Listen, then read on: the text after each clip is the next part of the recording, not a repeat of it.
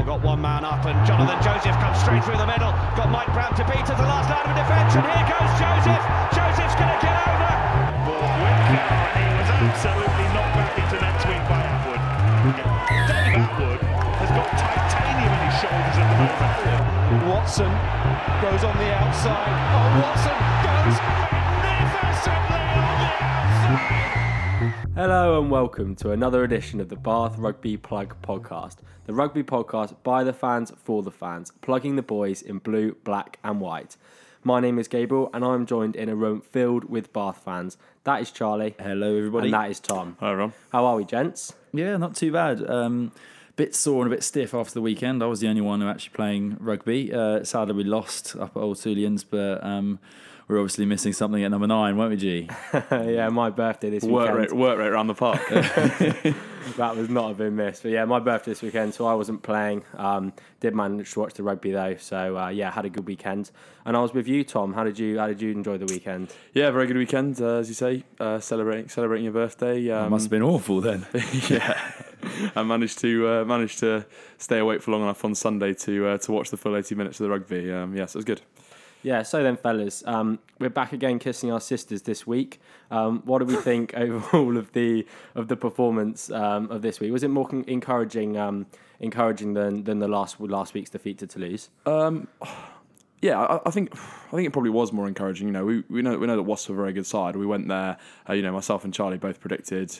I think Wasps to win that game. Um, we went there, and we're probably actually coming away from it aggrieved that we didn't get the win. Obviously, another kick uh, later on in the match that we that, that we missed. And uh, you know, what a different story this this Champions Cup could be already if we'd uh, managed to, to you know to, to kick a couple of kicks. Yeah, it's two two close games that have gone begging again, and I think we, we can pro, uh, all probably agree it's been another case of a ten minute period where the game Yeah. has just been completely turned on its head. So, you know, this time, you know, they, did score a, score a late try in well in the seventy first minute or whatever whatever it was, but it was that minute after half time we just looked like we were still in the changing rooms, and they scored three tries in ten minutes. They had about I think it was eighty nine percent of the possession in that first ten minutes uh, of the half. So it, it's just it's just moments like that just seem to have summed up our season in Yeah. general. Really, It's just so disappointing because if you look at the group now, especially with the the result on Sunday, which we'll come on to with Toulouse beating Leinster, you know the group's wide open, and we could very easily be um, two from two with nine points, maybe even ten points, um, and and we'd be right in the driving seat of the group. And uh, as opposed to that, we're on six po- uh, four Four points, four yeah. points, um, and probably you know struggling to get out of the group. And it's just those those fine margins, which has been really disappointing again this week, lads. Um, but It, as I say, it is really Yeah. frustrating. And yeah, I mean, it wasn't the last 10 minutes of the game as it has been sort of previously for us. But, you know, those three tries, 21 points in seven minutes, really isn't good enough. And had obviously be, had a pretty stern uh, talking to them by Dai Young at half time. And, you know, like you say, Charlie, we come out and the first 10 minutes we're, we're still in the changing room. I, I would say, though, I think the game, like sort of more generally, it was a really exciting game. And I think that was probably came about because, you know, both teams' willingness to play. And also, you know, Jerome Garces Yeah, as well yeah. really let the really uh, sort of let the game let the game flow.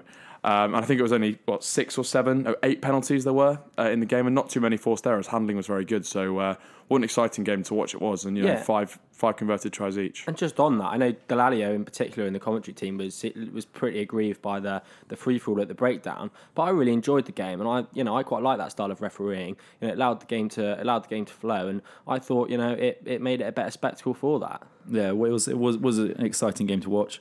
Uh, some good running rugby. Uh, as you say, it was, it, it was interesting. Uh, it, the the lack of penalties, so it's good. I, you know, but you could argue that's the way the game's been refereed. Uh, but I- also, I think Bath did sharpen up in that in that area. We've uh, we, Yeah. we've highlighted discipline as something we needed to work on for quite a while, um, and that was sorted out. Um, but the the area where I think we really let them into it was just not looking after the ball in in ways, and that that's what I think these periods might be coming down to, where we've just let teams back in, is when when when we've had one try quickly scored against us, for example, just after half time, uh, we don't look after the ball from the kickoff and it gets dropped. And then there's uh, there's a high ball and we get immediately turned over. People aren't supporting him. And it just it just seems like these periods where we've just turned off we're letting our heads drop too much. And when we don't look after the ball we're just we're just always on the back foot. And they, they, they, there were- some some really lovely pieces of interplay by Wasps. You know, credit to them where it's where it's due. Um, Elliot Daly throwing uh, throwing Oh, a lovely offload, yeah. lovely offload, which just took two men out of the game and set up the try. I, I, I can't remember if it was Daly again earlier who uh, who put a lovely ball o- o- over the top. I think for their first try, but then otherwise it's just it's it's just um, uh, them getting over the gain line. We just as you say we just looked asleep. Yeah, and you, you make those points about you know um, after we scored not getting our exit strategy right, and that was really frustrating. I thought when we went ahead, when I think we were 35, 28 ahead, and off the kickoff, you know Garvey goes up and drops it, and he you know he, he catch that 99 times out of 100, and but it's about Two years ago, you catch that 99 times yeah. out of 100. Well, yeah. I, I, I, I, I, it's just about executing the skills at the right time of the game. Like anyone can sort of execute that skill when uh, when, when there's no pressure. But uh, yeah, we just need to get better at, at making sort of uh, making our skills count out. You know, when it when it when it counts really in those moments. Yeah, as, as, as you say, you know, every, and we are going to make those errors. Everyone makes the everyone makes errors, uh, but it's about when and where you make those errors that really affect games. So uh, Should we pick out some? Uh, Yeah, some yeah, sort of positives? sure. Yeah, I'll just say before we move on to it, I think like in that ten minute period, we really struggled to, to, to get the ball, to get our hands on the ball and get any any field position or territory. Um, it just seemed like it was a ten minute period where, where they had all the ball and not only all the ball but all the all the territory, and we couldn't get out. yeah, so, you know, as, as, I say, that they had they had Yeah, yeah. eighty nine percent and all, possession and all the that period. territory as well. It just seemed like we couldn't. There was no. There wasn't one. You know, one one player that was just going right. Let's slow down. Let's get our hands on the ball and let's just calm this down because in that ten minute period, Wasps were massively with the momentum. Um, the crowd are right behind them, being giving it a home, being at, being given that it's a home game. We go. Um, and I think it just took one of our players, maybe Chudley, maybe Burns, you know, the generals at nine and ten, just to put their foot on the ball um, and just just to Listen to you now, Chudley and Burns, the generals at nine and ten. how he changes his tune. I wasn't saying they, they were good generals. I'm just saying they were the designated generals at nine and ten. I You just think it took. you got Will Chudley to- tattooed on you now, haven't you? After that performance, Yeah, he had a very good game, didn't he? yeah. Well, yeah, good game. I- It would have been nice for to see that that kick at the box kick at the end, which led to their final try, um, be put be put into the stands. I know something you've brought up with Priestland in the past. yeah, Charlie. definitely. It is, It's, it's, just really quite frustrating. criminal. You know, don't don't don't allow them to, to take it quickly. Don't even allow them to take the quick quick throw in. Put take 10 minute 10, 10 meters if you have to off your kick and put it in the stands so that it allows our boys to get up the field, especially against a team like Wasps who who are renowned for, for that broken field running uh, with the likes of Daly and, and Le Roux in their back three. Um, yeah, so do you want to move on to some, some performances that we that we that we picked out Yeah, um, as well- standouts, Charlie? Uh, yeah, as, as, we're- as we're speaking about him now, we might as well talk about uh, Will Chudley. Um, uh, for one, I didn't realise uh, scrum halves hit like that in defence. Uh, that tackle he made on was it Le Roux. LaRue. Le Roux, yeah. Oh, it was phenomenal. Um, He uh, got, he got he got smashed about three or four times the route, and then yeah. kicked a couple straight out. yeah, just just as the commentary were were, were bigging him up Bigging him as up, well. yeah. Poor poor poor man. But um, yeah, no, he, he he played really well, and he was obviously involved in uh, in the Joe Cokanasiga try, which was fantastic. Um, And I I thought he was he was delivering you know, nice quick ball, uh, looked looked really sharp and snappy. Uh, a couple of sniping runs. And I, I, I thought you know as, as as a debut goes in Champions Cup rugby, I thought it was it was pretty impressive. Yeah, Tom. Uh, I think sort of uh, you know the drum that I'm going to continue to bang um, is is about Zach Mercer. Uh, I think he had an absolutely phenomenal game. Um, you know, not just looking at the stats and you know he's you know 12 tackles, 13 carries, beating six defenders in that time is pretty impressive. Um, but something we've spoken about with Mercer before is that physicality, and I think he's starting to bring that to his game. You know, he he's been saying that he's added on, um, you know, nearly a stone um, over the off season. But I- what I think is really important as as he puts on this bulk and he, you know improves his physicality, that he doesn't lose his sort of elusiveness and, and you know his feet and Yeah, his speed, feet. and he certainly hasn't lost that. And you know. I know we're going to talk about the sort of England squad that was announced sort of last Thursday.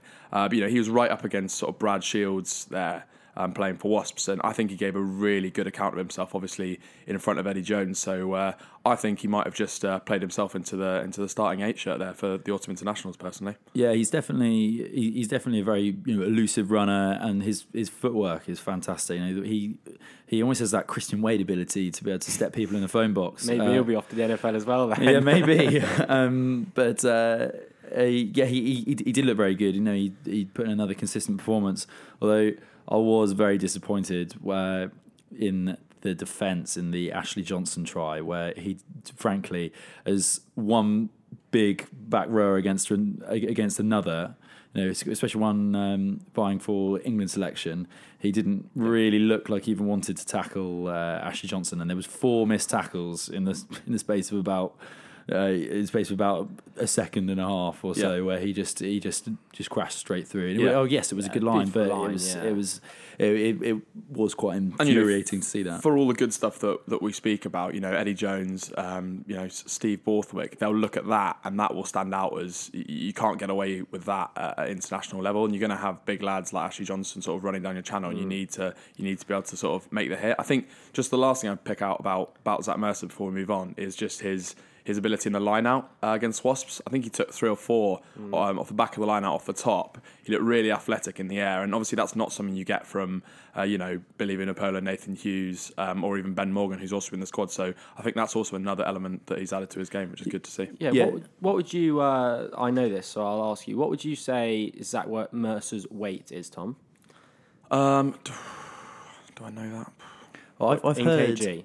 In kg. Well, okay, well, I'm, I don't know it off the top of my head, but I've heard he's exactly the same weight as Kieran Yeah. Read. Yeah, exactly. That's the, same that's the sound that's- bite. I'm not I'm not sure I believe that though. Well, yeah. So what's what's that then? Six foot 111 kg. 111 kg. Yeah.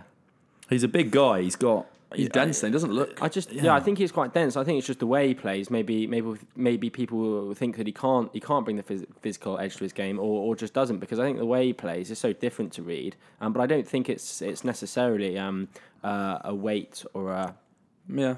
And to be fair, did you see him? Did you see him march Elliot Daly back Yeah. about 15 meters? Yeah. And Elliot Daly's you know quite a you know big-bodied guy as as, as we've said in the past. So uh, yeah. Anyway, yeah. Yeah, Yeah. anyway, but, mo- maybe, but just, just on that though, but most of his weight is on his on his you know lower lower half of his body. You know, he's got a good Rump. rump, on him. Yeah, his rump is the one that people have been talking about. Yeah, um, and then for me, uh, a standout player for me um, was Max Wright. Um, and we have spoken a couple of times about him, um, about his performances, but I thought this was um, undoubtedly his best performance in a Bath shirt. Obviously, scored the try, which uh, he set up himself. Absolutely lovely break. Um, and then the 1 2 with, with Walker. Um, and he's starting to really remind me of, of another Bath, another former Bath player that broke through uh, about a similar age as, as Max Wright, and that's Ollie Devoto. Um, Yeah, I can see don't- that. I I think Devoto probably had more more um, of a kicking element to his game, but I think Wright has got elements of his game which really do remind me of Devoto, um, and he's really really exciting. And I'll just say as well, especially impressive from him this week, given that. Um, he, he was playing out inside um, Tom Homer, um, and those two didn't really get found out defensively, and it was probably Wright that was leading that, that midfield defence. I don't know about that. Do you I You think? know, no. Look, look. That's one of the points I was going to make on the defence. So only seventy-seven percent um, tackle completion rate um, against Wasps, which is the worst of our season uh, so far. Stolen my stat. For Oh, is that yours? Sorry, Yeah, I was gonna I was gonna use that, but you beat me to it. Sorry, mate. Yeah. So, and I think I think a large part of that is due um, to the fact that you know Jackson Willison um, went off relatively early on, and we've spoken about how important he is. He calls the defensive line. Um, uh, and, and you know, and also Jamie Roberts as well, who wasn't playing as well, and, and Tom Homer out of position at 13. And I think, to be honest, uh, a large part of sort of why you know Wasps were able to make um, what was it, 14 clean breaks and beat 31 defenders. Um, you know, is a large part of that. But no, Max Wright had a very good player, and he- like you say, very balanced runner. Looks very Yeah. comfortable with ball in hand. That's when I see Um, the Devoto, yeah, and when he made that break for his try, Yeah. that, you know, I could have, I could have, said, you could have said that was Devoto with doing Yeah. that, and and that, that, that's where I saw that comparison. Um, what on on that point? No, bringing up it's a problem you could have argued Devoto had as well. Do you see him as more of a twelve or a thirteen? Because I can't quite work it out. I'd probably say it's more of a twelve um, at the, at this moment in time. Um, I think that's where he, where he is playing his best rugby, um, and I, I I'm not sure if he's got the the out and out pace um, to play at thirteen. Um, and I think I also thought that about Devoto that Devoto is more more of a twelve. Um, I'd see Wright more as a twelve at the moment, but um, you know I think he can play both, which is of, course helpful. Yeah, no, I- I'd, I'd, I'd probably agree with you. And well, but we might see next week. Um, well, actually, maybe not next week. Sorry, I'm forgetting it's not Champions Cup next week, but uh, perhaps in the future, depending on the severity of uh, Jackson Willison's injury, because you know it was a shame. Roberts. There were there, there were rumours that Roberts would be back uh, this weekend, and he was he was uh, on the road to recovery after his HIA. Um, but you know, we- otherwise you might expect to see Roberts at twelve. Um, and Wright Right. at 13. But Yeah. we'll and, and, and, all, and all the more positive, you know, that he's playing 12, given that Max Clark's probably favoured positions 13. So Yeah. those guys coming through together, they could be a, a, a sort of good combination in the, in the seasons to come. Yeah, yeah. Um, and then another one from me is uh, someone that you flagged up, Tom, uh, last week we is go. someone that you weren't very pleased with. Um, and that was Jack Walker. I thought he was really, really impressive um, in the tight, but uh, also in the loose, especially in the loose this week. Um, obviously involved with the with the right try that I've spoken about. Uh, great, great support play, nice hands, and then the the no look Danny Cipriani esque pass to release Charlie Ewels under Elliot the stick. Stooke-esque, you mean? Yeah, where did where did that come from? That was that was pretty pretty brilliant. Tom, what did you what did you make of Walker's performance? You you said last week he was on your radar. Um, what did you make of it? Yeah, well, I think I think that's, I think that's maybe a bit harsh. You know, I, I said that I'm looking for him to you know step up and, and put in a good performance. Obviously, he's very well well regarded. Um, you know, particularly with his experience at sort of age group um, with age group international honours. And yeah, I, I completely agree. I thought this again another player which is best performance sort of in a Barca. And it wasn't just sort of the handling stuff that uh, you know all these young sort of front rowers can do uh, these days. Sound like an old man. Um, but it was also the line out. You know, nine from nine in the line out. Um, he was very very accurate. And also a point that Charlie Ewels made after the game. Um, was that we really used the driving maul um, as a weapon in a way that we didn't really do um, against Toulouse. Um, some of the really nice setups off the um, off the line out, off the front of the line out, and uh, you know making 10, 20 yards um, uh, with the maul. So yeah, very very uh, uh, impressive uh, game from uh, Jack Walker, and good to see Ross Batty uh, come off the bench. Yeah, great Um, to see Ross yeah. Batty. Been out, Yeah. been out for some time. He's uh, just adding to that depth. And there's there's three there now for us um, who who can all step in into the two shirt and do do a really good job. So that that's a, that's a positive thing. Um, Charlie, any other outstanding performances that you'd like to highlight? Um, well, I think as a whole, his performance wasn't fantastic, but as a piece of individual skill, you gotta you gotta tip your hat to Joe Cokanasiga uh, and the try that he scored. One, you know, we, we we've we've heard a lot about his about being the quickest man in the squad uh, and having you know a great turn of foot and speed, but I, I that's the first time I actually properly saw it. I think uh, when he he he jinked inside and just burst through that that that kind of half gap that was there, and just because he had the acceleration to get through it, uh, and then his ability to avoid actually taking the contact, giving the ball. Uh, which we, we saw twice, and Max Wright actually did well, it later yeah. on as well. That that not taking the contact and being brought to the ground, so, that taking, so you were still available to you know, receive the pass back. And then his his uh, just being conscious of exactly where the line was.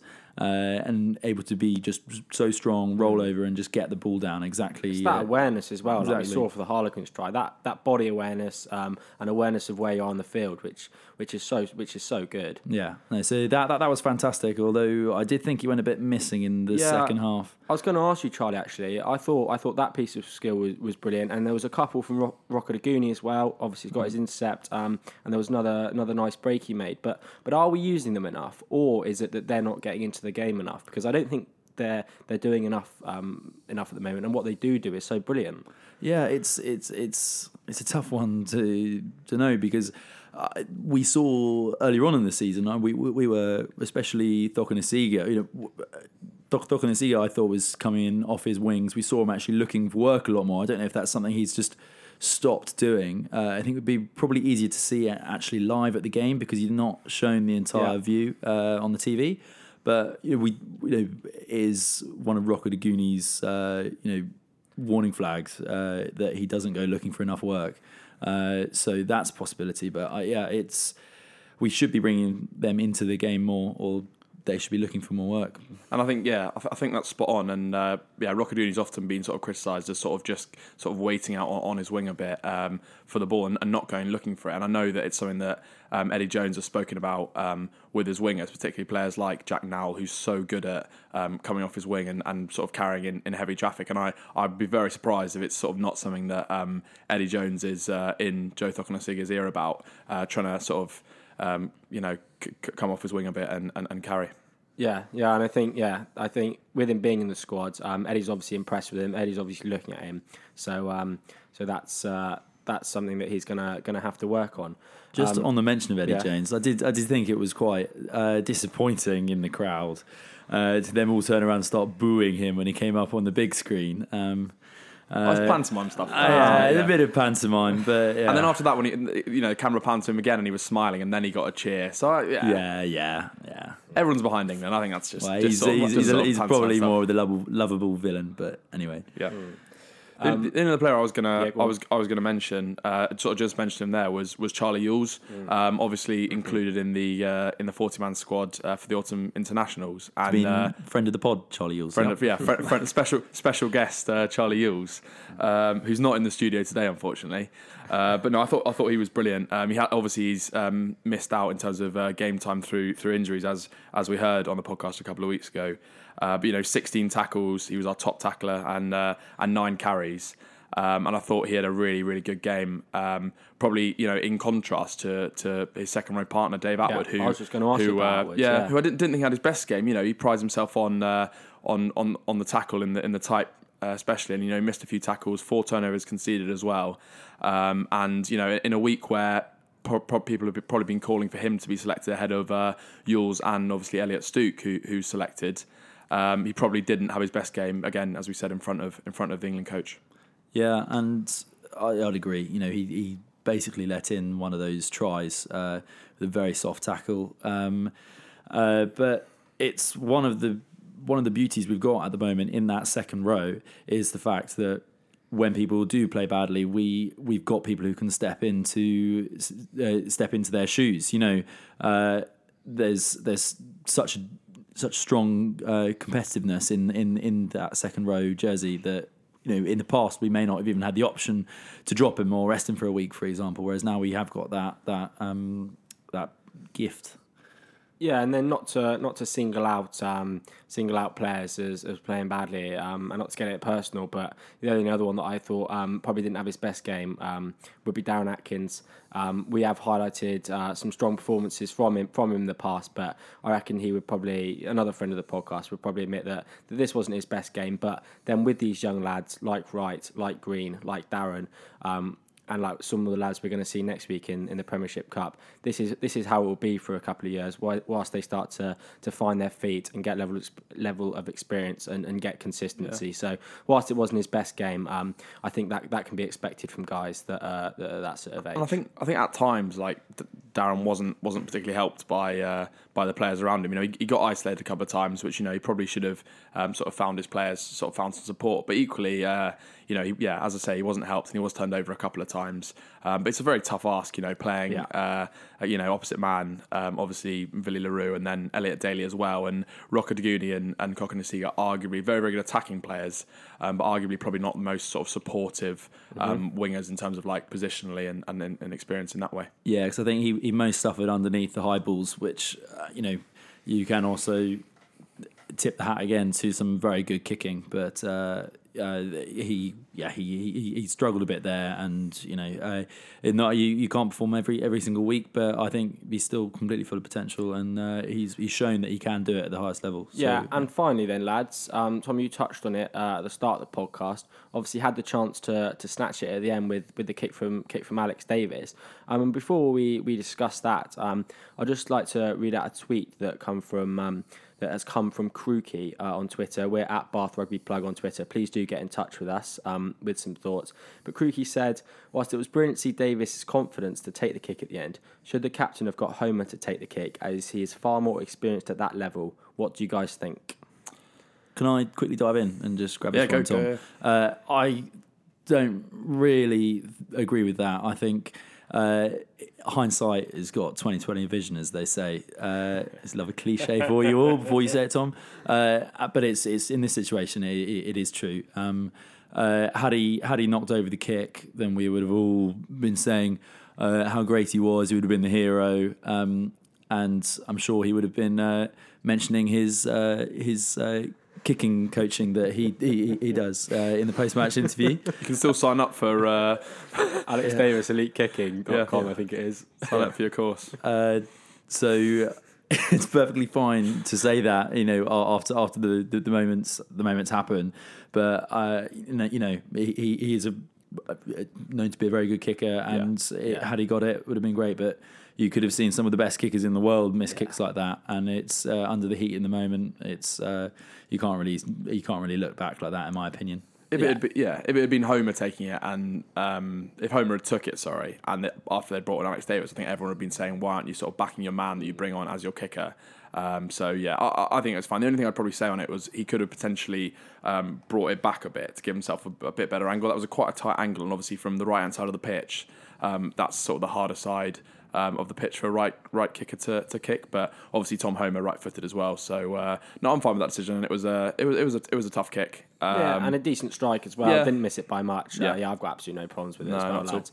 Uh, anything else we we want to we want to bring up from from last game, or should we move on? I'll just quickly mention the the Francois Louw um, yellow card. Yeah. Um, obviously, uh, like you know, as, as I said on commentary, it was quite lucky in a way that uh, Thomas Young sort of twisted his body um, so as not to lie, land sort of directly on his head because it could have been a been been a red card. And by the way, I think Francois Louw's sort of reaction to the whole thing was should be commended. Like he, he sort of he, he reacted to it really well. He knew he was he was going to spend at least ten minutes in the bin. I think he was almost a bit relieved uh, not to. The only, the only point um, I was going to make is, um, and you know, we see this quite a lot in in professional rugby. I think that Thomas Young w- was held in the tackle. Um, he was held by the ankles, like, like the Bath tackle. I think it was Tom Ellis was on the floor holding him, and then he sort of got back up after Ellis released him and carried on. And I, I'm not sure if if if that basically was allowed. I think he was held. I think he should release the ball, and obviously um, Francois Louw wouldn't have been in, in, in the situation he was. Uh, I don't know what you guys made. I of that. mentioned that to you actually, Charlie, when we were watching Yeah. the game back uh, back this this afternoon.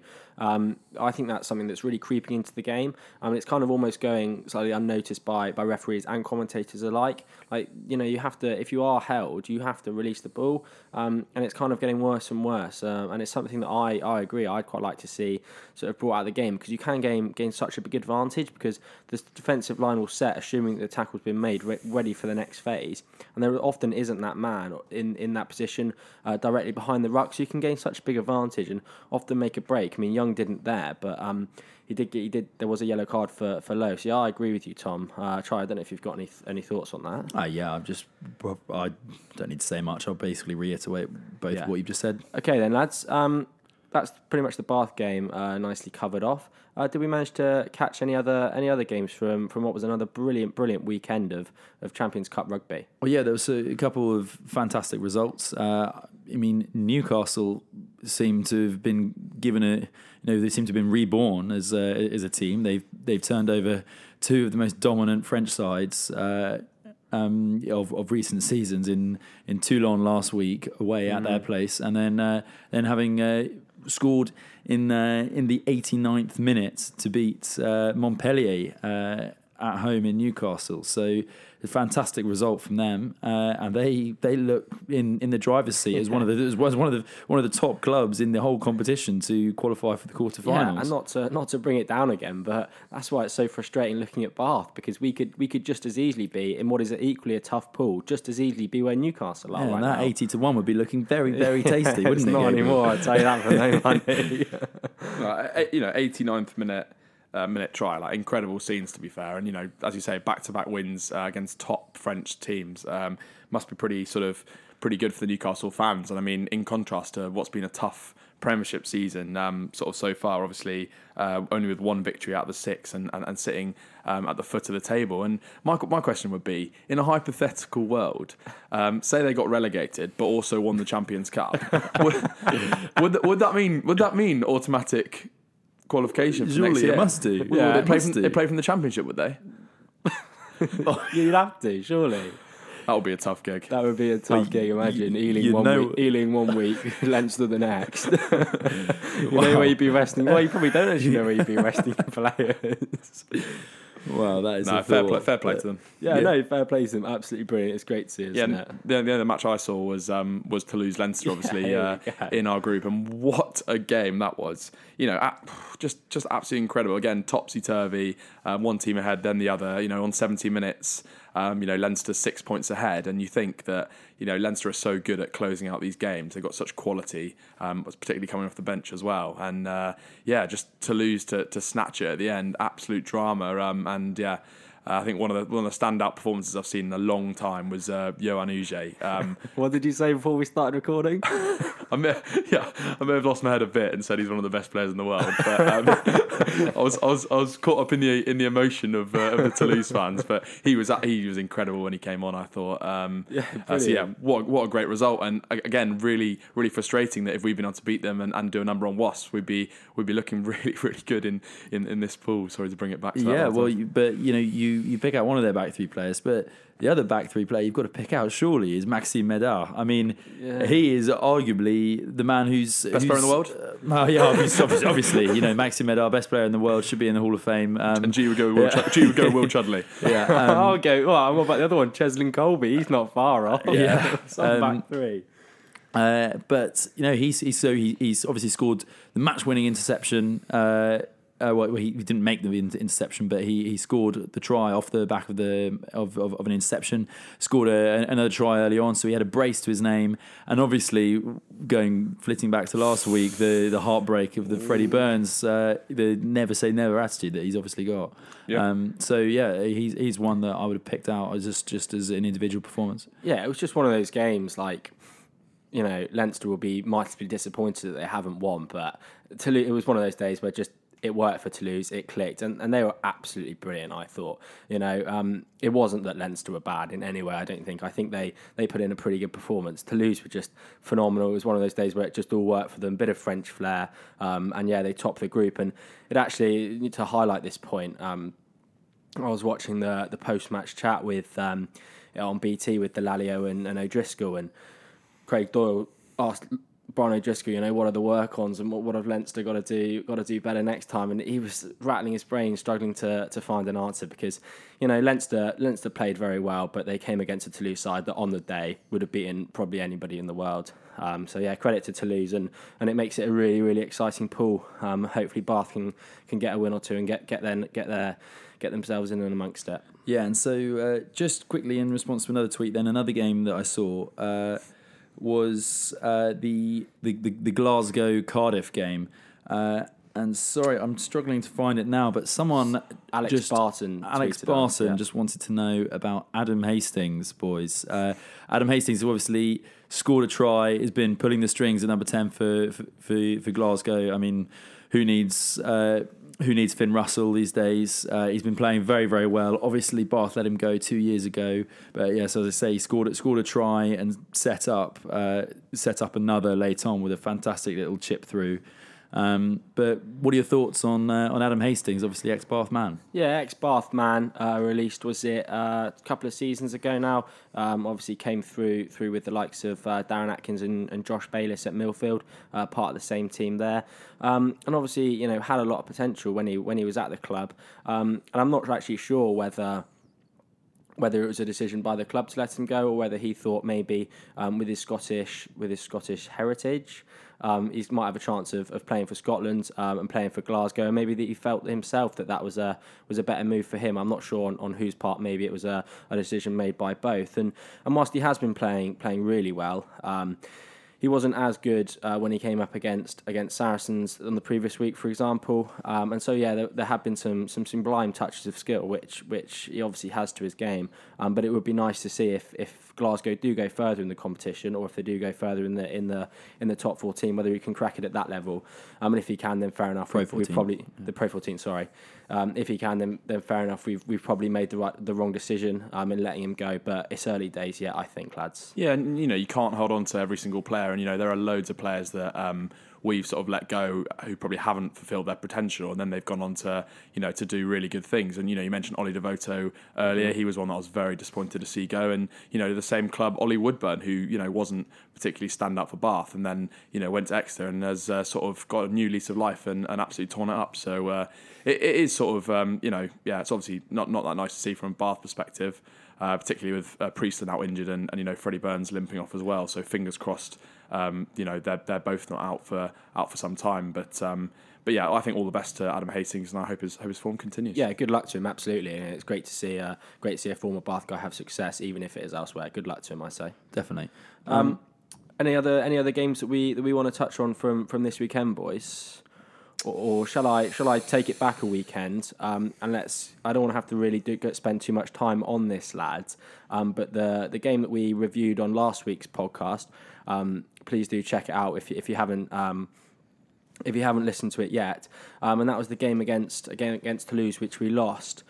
Um, and we mentioned last week, you know, the the Jerome Kaino incident, um, and there was a couple of other controversies surrounding the game. Um, it has then then later been been revealed that Kino should have got a red card, and there should have been a, a red card to one of the Toulouse props as well, and something which we which we failed to mention um, on last week's podcast was was the end of the game um, when the ball went out when when it appeared that the clock had, had not gone red. Um, and it would have allowed us to have a, a, a line out 10 metres from the metre- line. yeah, five metre, yeah. Um, and the referee blew his whistle.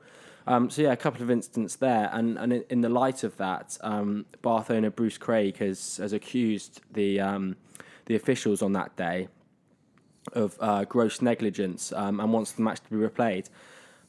You know, in a in a in a world of, of player welfare welfare and, and not having too many games, lads, is this is this um, is this going to be at all feasible? Um, I think in the reality of everything, no, uh, because there simply aren't enough weekends in, in, in, in the calendar, in the rugby calendar. But uh, And and if there were were enough uh, enough weekends, Charlie, would you would you support Craig with this, or, or do you think it's the rub of the green and that's rugby? you know, he's definitely got he's he's definitely got he has got a leg to stand on. I mean, there were three big decisions which could have you know, considering the game was was settled by two points, uh, two red cards. Would have made a huge, huge impact on, on the game. I think on any game that would make an impact. So obviously he's he's he's got he's got a point, and that that's uh, the the the clock clock gate, if you want to call it that, at the end of at the end of the uh, at the end of the the match, uh, where there appeared to be three seconds name left. sorted? Uh, there we go. um, uh, that was really surprising, and I, I, I was surprised by it. And I'm sorry that we left that out last week. Uh, there was just too many talking points. Uh, but I think And also being at the game, it wasn't wasn't as obvious, was no, it? No, it wasn't. We, No, we we didn't didn't know at it all until we watched uh, we watched the game back. But um, yeah, it was. I, I don't. I don't think you can really replay every single game. Otherwise, uh, all there there is always going to be mistakes made by officials. As I've said, there's mistakes made by the players. So Yeah. it's it's just uh, that's rugby. That's sport in general. Um, people will get things wrong. Uh, people will feel aggrieved after games, and uh, you can't replay every single match. Yeah, I, I don't have any sort of sympathy at all for, for that view. Um, I think it. ma- no, I, I just I just think it make. I know I'm happy, you know, for people to criticise um, referees, and it, it does happen probably more than I'd like to be honest. Um, but um, you know, there's no way that that's game game's going to be replayed, both because of the player welfare point, but more importantly because you know that's just not how rugby works. You can't just complain and uh, threaten legal action to to the competition. We you know choose to enter this competition. We play by sort of the rules of of the competition that we enter. Um, and yeah, I, I I don't think there's any way that's going to happen. It won't happen. And uh, yeah, I think it's it's quite And- a, ch- quite a childish reaction. Do we need it? Do we like like all seriousness? As a now, Bath we- fan, yes. we- I mean, we, we really, really would love that game to No, be no, replayed. yeah, yeah, we love Freddie, it. Freddie Burns yeah, would be yeah. I think Freddie player Burns, welfare uh, aside. No, no. I, I mean, do we need do we need this sort of this sort of reaction from from from the owner at the club? Um, is it something that, that is gonna is it something that's gonna you know focus focus the minds of, of the, the coaches and everyone else well? You know, is it is it necessary? This? I don't, I don't think so. And you know, Blackadder was asked about it um, this weekend, and he he completely played it down. Didn't really um, even respond. So uh, I don't think they'll be worried about this. They know it's not going to be um, replayed. I think it's potentially just the, the, the you know the very obviously frustrated um, reaction of, of Bruce Craig. But I don't think anything's going to come of it. So Yeah, prob- I- I probably enough. personally think it's- probably enough on that. think it's pretty unnecessary. Um, and like, yeah, I think we we've probably covered it off. Yeah, there. I mean, there, there, there was a certain miss kick and drop ball that probably Yeah. uh, Yeah. had had they not well had they gone to plan, then we wouldn't really be talking about this anyway. And you can Yeah. always you can always pick games apart. and it's it's a talking point nonetheless. So um, if you do have a, a view on that that is different to ours, and then please do get in touch with us. We're at Bath Rugby Plug on Twitter, and we'd love to hear your views on that. Another thing we'd love to we'd love to hear your views on is the is the England squad uh, that was announced by by um, the pantomime villain Eddie Jones, um, and it contained five Bath rugby players: Zach Mercer, Charlie Ewels, Sam Underhill, Sam Underhill, Joe Cokanasiga, and Elliot Stooke. Boys, what do we think about this? Well, uh, I think all thoroughly deserved. I mean, the surprise name on that list has probably got to be uh, Stooke uh, because uh, you know he's he's he's not necessarily the one even one of the first names on the team sheet for Bath, and we talked about how competitive the second rows are. Um, and lots of people would have probably put James Attwood there, but I think he thoroughly deserves his place. Dave, Dave Attwood. Pardon? Dave. What did I say? James. James. Well, I don't even know where that's come from. Dave Attwood. He's got a similarly sized twin brother. That would be decent, wouldn't yeah, um, but you know, we we, we saw we we seen what uh, Elliot Stooke can do. You know, throwing that amazing pass in the wet uh, across to uh, Joe Cokanasiga. Maybe they can do that both together in an England shirt. But uh, I think in reality. Uh, Stooke's probably not going to make it uh, into the matchday 23, but it's definitely um, he's definitely done very well to be selected and be uh, be noticed. Yeah, you Um, mentioned the match day twenty three there, and whilst we have got we have got five in the squad, it is unlikely, um, even if I was picking the team, that, that all five will get in the twenty three. Uh, Tom, who would you who would you think's got got the biggest chance of, of making it into the fifteen and then the twenty three? Um, well, I've sort of, as, I- as I've been saying, I've sort of been singing Zach Mercer's um, praises a lot, and I'd really like to see him um, him start at number eight. I think it does it does depend on the sort of who's at six and seven, and obviously balance um, in any back row being sort of probably the most important thing when it when it comes to selection. But um, you know, I think if if say there's Tom Curry or, or Sam Underhill at seven, and potentially someone. Um, you know, someone slightly uh, bigger, to be honest, uh, than Michael Rhodes or, or Brad Shields at six, and I think Zach Mercer would, would fit quite well into that. And I, I, I, you know, I think he actually might start, particularly after the performance um, at the weekend. Aside from that, um, Sam Underhill, you know, it's interesting to see Sam Underhill come on at six uh, for Bath against Wasps, um, which you know I haven't seen him play play six much. Um, yeah, I think just yeah. on that, I think that's more the fact that they want him and Louw on the field, and, Yeah, and that's just. But yeah, go on. Sorry. you know, it's you know six and seven like increasingly are becoming slightly more um, interchangeable. You know, you see players like switch out in the scrum depending on where the field position is, and they don't. There's not always an open side and a blind side flanker. So uh, I think Sam Underhill's probably behind Tom Curry at the moment, and if he was going to start, he'd start at six with Curry at seven, and then potentially Underhill at eight. Um, and other than that, I think, as we said, I think Not um, Underhill at eight, Mercer at eight. Mercer eight, yeah. Sorry, yeah, yeah, Mercer at eight, and then uh, yeah, outside of that, as I think we've said, I think um, Ewels and Stooke um, were probably fifth and choice, fifth and fourth and fifth choice respectively in terms of the second row. I'll stop now. Um, and then again, Cokanasiga in a very very strong position um, in terms of the, the players we've got for England. So I, I don't think those guys will probably make the twenty three personally. But um, what do you guys think? I know you're you've been banging the Joe Cokanasiga drum, Gabriel. You would probably have Well- been starting, wouldn't you? I don't know, Tom. Um, I might do actually. Um, I think I've been I've been so so impressed with him. Um, That is bold. in his and you know and, and there was the you know Bassett Bassett's first try was probably was probably Cokanasiga's mistake you know a bit of lack of communication there between him and the six and the nine they could have defended that a lot better I don't know why he's getting wrapped for that. I, I don't see that as his mistake at all. I mean, I know, I know he can do better there, but Ellis has got to be quicker off the base there. yeah but Chudley's there Chudley's going to make that so we're going massively off topic here but Chudley's going to make that tackle on on Simpson um, and Cokanasiga's just got to trust him and make make the tackle on his man Yeah, yeah. Anyway, that's going off topic slightly. Um, but yeah, I think I think I'd be tempted to have a look at Joe. Um, but as you say, that is that is a massively strong area uh, for for England. Uh, like like a lot of the areas are, are for the in the England squad. Um, but yeah, I think Mercer is the one, and it'd be nice to have maybe one or two, um, perhaps on the bench uh, for Bath to reward some some strong performances this yeah, season. I, I think I think uh, I, I think Underhill and Mercer would be in my twenty threes. Um, it'll be interesting to see. You know, what it, you know Mercer. You'd love to see him starting, but as you say, it's about getting that balance. And we have seen, obviously, Eddie Jones does like his big number eights uh, in the likes of um, Billy Vunipola, Nathan Hughes. Um, so now Ben Morgan obviously. In the well, now Ben yeah. Morgan's obviously in the squad. is that a step back that- though? Do you think? Yeah, massively for me. I, I'm not the biggest Ben Morgan fan at all I? Well, I, I don't know. I think he could potentially do quite a good job uh, in a in a in an England shirt. But let's not get down that that that, that rabbit hole because others will be here to, tomorrow still. Um, We'll be here all night, just not recording. yeah, um, but uh, but I think uh, you know you know so considering that anyway, there's there's a chance that uh, with his ability to cover the entire back three.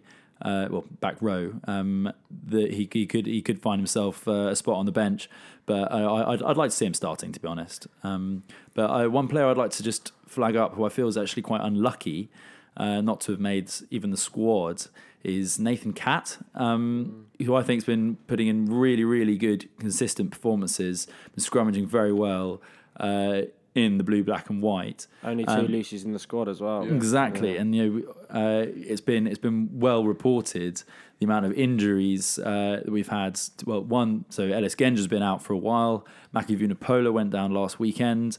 Uh, obviously, Joe Marler's retired from international rugby, and so that that that spot is completely open, and it just seemed a bit disappointing only to have two players uh, who are now definitely going to be. Be uh, filling the starting and Yeah. uh, reserve No, jerseys, I- so I- it's, it seems it yeah. seems a bit of a disappointment But to me. That's madness for me having two two loose heads in a in a forty man squad, and you know it's the same um, point that I think has been made before about Eddie Jones' squad as well. It's only two hookers as well. Um, obviously Hartley and, and Jamie George, and, and you know Tom Dunn's another one who's who's impressed and has been um, in recent uh, England squads. So uh, he's probably pretty unlucky as well, well to miss out if he'd been ahead of ahead of Luke Cowan-Dickie. Yeah, definitely. Yeah, and then obviously then that England squad, um, they'll be going away for, for four awesome internationals uh, throughout November, and that gives uh, the clubs a chance to uh, to enter into a new competition, lads. Um, and let's move on to that now, um, and we'll touch on it briefly because we've already spoken quite a lot in um, about other things in this podcast. Um, but it's the Premiership Rugby Cup, fellas, um, and we find ourselves in a in a group with with Harlequins, Exeter, and Newcastle. We play all three of them either home or away over the next um, the course of the next three weeks, um, and then there is a, a game in in February. Um, a, the Derby Day game against a team outside of our pool, uh, from a different pool, um, and that finds ourselves. Uh, we're playing Gloucester at Kingsholm in that game. So there are four games: Harlequins, Exeter, Newcastle, uh, and Gloucester, and then there's a semi-final and a final later on in the season. So it's essentially Anglo Welsh without the Welsh, basically. Exactly same, that. Same format. Exactly that. Um, and, and, and the Anglo Welsh was often used to to blood to blood young players. Um, and do you think that's what this is what uh, Todd and, and the guys are gonna gonna use for this competition, Charlie? Yes, certainly, and it'll be it'll be a time that will you know we've we, we we've we've raised the issue of the injuries we've had on our backline. So hopefully we can use this period as a time to get some people back fit. Uh, wrap up a couple of these boys in bubble wrap who are who've taken a few knocks this weekend. I mean, in the ten jersey alone, as we've mentioned, uh, Rhys Priestland's out for six to eight weeks. Um, Freddie Burns limped off. We're yet to know the extent of his injuries, um, and so hopefully get some new boys through. It'd be great to see the likes of Darren Atkins, Max Wright, uh, and co. Who who who have who, to get some more experience, and it'd be great to see them. I really like the the addition of that um, kind of Derby Day feature, if you Yeah, like. It'll be really nice because it'll get bums on seats, and it's what everyone wants to see. Um, so well done, Premiership Rugby, etc. Yeah. for doing that. Sorry, Charlie. You just men- you just mentioned a couple of guys there, um, and I'm actually just starting to wonder uh, about this competition. You mentioned Darren and, and Max Wright, but I'm I'm starting to think maybe we'll probably be playing even players a level below that in terms of experience because they're going to need they're going to need resting as well. Um, I don't know if you think that that's the sort- that's the sort of ilk of player we're going to go, or do you think it would be the likes of de Glanville, Miles Reid, Bayliss? It'd probably be a mixture of, of all of them. Yeah, I. I think it'd be, it'd be a mixture of both. But these these are two boys who they you know they they are still new to the scene, and yes, of course we're going to need them, and we'll have to have to manage them well. But I do imagine they'll they'll probably feature in a few of these games, whether that be off the bench or whether it be uh, whichever extent that yeah, may be. it might you be like might be nice for those sorts of guys to, to assume more leadership roles roles in the squad, um, as opposed to the more inexperienced um, roles that they've been they've been occupying for for the the whole of the season previous to this. Uh, yeah, and just aside from obviously the players that you both picked out, then obviously we've spoken about the front row, and it's been quite consistent. Um, the front row that we picked at, at first team level, it's been a very heavy workload for for those guys. So I'd quite like to see some of the younger um, front rowers get some time. So you know, uh, props I particularly like at the moment, uh, Sam Nixon. Um, and and Will Vaughan, I think, have been have showed a lot of promise. It'd be good to see uh, those guys get some start. And you know, we went to the uh, Bath United game um, against um, Harlequins A, um, and it was a really good game. It was really like o- open field, running rugby, really entertaining. Um, so hopefully it's a it's a similar game uh, like that on Saturday. And uh, just one other player as well. It'd be nice to see um, sort of Rory McConnochie Yeah, uh, get some game him up, time, and it'd be interesting to see where where he plays, whether it's fullback, wing, or, or centre. Obviously playing across those show 'em- positions so far. show 'em to the world. Yeah. Uh, but yeah, so as, as as you say, we we played them in played Harlequins in, in the A League a few weeks ago. We all went to, really enjoyed that. Um, and so uh, on on your point, Gabriel, I'd probably like to see a mixture uh, of that team that was out that day, some of the rising stars coming through the ranks, and some of these boys who have played in first team. Yeah. It'd be great. It'd be a great opportunity because we don't want it just to turn into into another Mickey Mouse competition. Uh, Yeah. Which, which ob- obviously it is to an extent. It's going to be more performances than results, but uh, no, it, it, it would be nice to to uh, you know to hopefully progress in this competition if possible. Yeah, and I think like you know the Anglo Welsh got got a fair bit of, of criticism for, for what it became, and, and this probably is going to be reasonably similar. But at the same time, Bar fans, like this is a really really good opportunity to see to see the sort of guys that are going to be you know are going to be vying for, for spots in the European team in five years' time. Yeah. Uh, so I think there is there is real reason to to be excited about this. Um, I know that's coming from me, probably. I'm Preacher probably, gave a preach. well, no, it is a really good opportunity no, it's to, to get to get to, to watch these guys that you'd probably never see before. Yeah. Um. So yeah, I'm I'm, I'm I for one am really excited um, about that. And and just one thing, I I'm not sure if anything's been announced about this, but um, obviously we know that that Stuart Hooper will be will be taking over um, from Todd Blackadder in the next two or three years.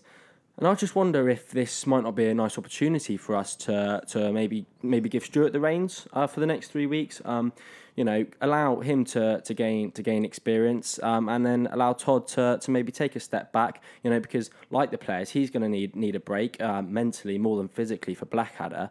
And I think it'd be nice to largely mentally. yeah, mostly mentally. Also, yeah. Um, you know, and I think it'd be nice to, to give Stuart the reins uh, and build build build on that experience. Didn't they do that Yeah, I- last season? I Anglo think they might Welsh. have done, I'm pretty sure yeah. they did. And obviously the A League, obviously some of those games he's been he's been heavily involved in. Yeah. You know, we, we saw him down. So I'm not sure if, if, if that's that's something the club planning to do, but That's that's, a really that's nice something point. that I would I would I'd probably like to see because you know he needs that experience. He's not going to get it at any other club now, is he? No, I, I definitely definitely agree with you. Um, Can, I- can I just make one point? Yeah, yeah. I guess I guess probably we're wrapping things up, but yeah, just one point. Um, sort of thinking sort of beyond this week a little bit, and obviously you mentioned we've got these three games in the Premiership um, Rugby Cup, and then after that we've got three Premiership games, obviously before the back-to-back uh, Champions Cup matches at, at Leinster, um, and you know those three Premiership games are going to be absolutely season-defining. Um, so we've got Worcester, Newcastle, and Sale in those three games, and you know they're games that we really need to target. We need to uh, make sure that everyone's fit and firing. Jonathan Joseph um, will be back Yeah. uh, by then, which is obviously a great uh, addition to have um, in, in any squad. So uh, yeah, obviously these games are really really important, um, and you know it'd be nice to see these younger players play. But um, I think we already should have one eye on that uh, Worcester game um, after this this round of games, um, and, and really try and target that. Yeah, no, I'd agree. The the as I say, so resting players getting through, and when we get back to the Premiership, it's it's going to have to be all guns blazing. Yeah, Yeah. Okay. Any other any other points you want to make, lads, or are we are we No, all I'm, done? I'm pretty happy. Okay, and yeah, so as it is the the Premiership Cup next weekend, we're probably going to have um, slightly less to talk about. So get in touch with us, Bath fans. Anything you want us to hear us us bring up over the next the course of the next three weeks, uh, we're going to be racking our brains for some features, from some stuff to talk about. And if you guys um, have got stuff which you want us to talk about, um, any games, any ideas that you want us to do, um, then please do get in touch with us at Bath Rugby Plug on Twitter, because we are by the fans for the fans, as we say at the start. So it'd be really nice to, to hear what you think. Um, and as I said, you know, watch these games, um, pay attention, and, and, and you know, get behind the boys because this is a real good opportunity to see some of the young lads, um, which we will be will be seeing in the future. So uh, thanks again for listening. Um, please do please do tell your friends about the podcast. Um, all your Bath Rugby friends out there, please do tell them because that's the only way we've got of, of getting the word out there. Um, and we're really really enjoying doing this. Um, and we hope you're all, all really really looking forward to to really looking. I hope we hope you're all really enjoying listening to it as well. Um, so that's all from us this week. We'll be back same time next week. Um, and yeah, get behind the boys in blue, black, and white. Thanks, Charlie. Cheers, And guys. thanks, Tom. Cheers.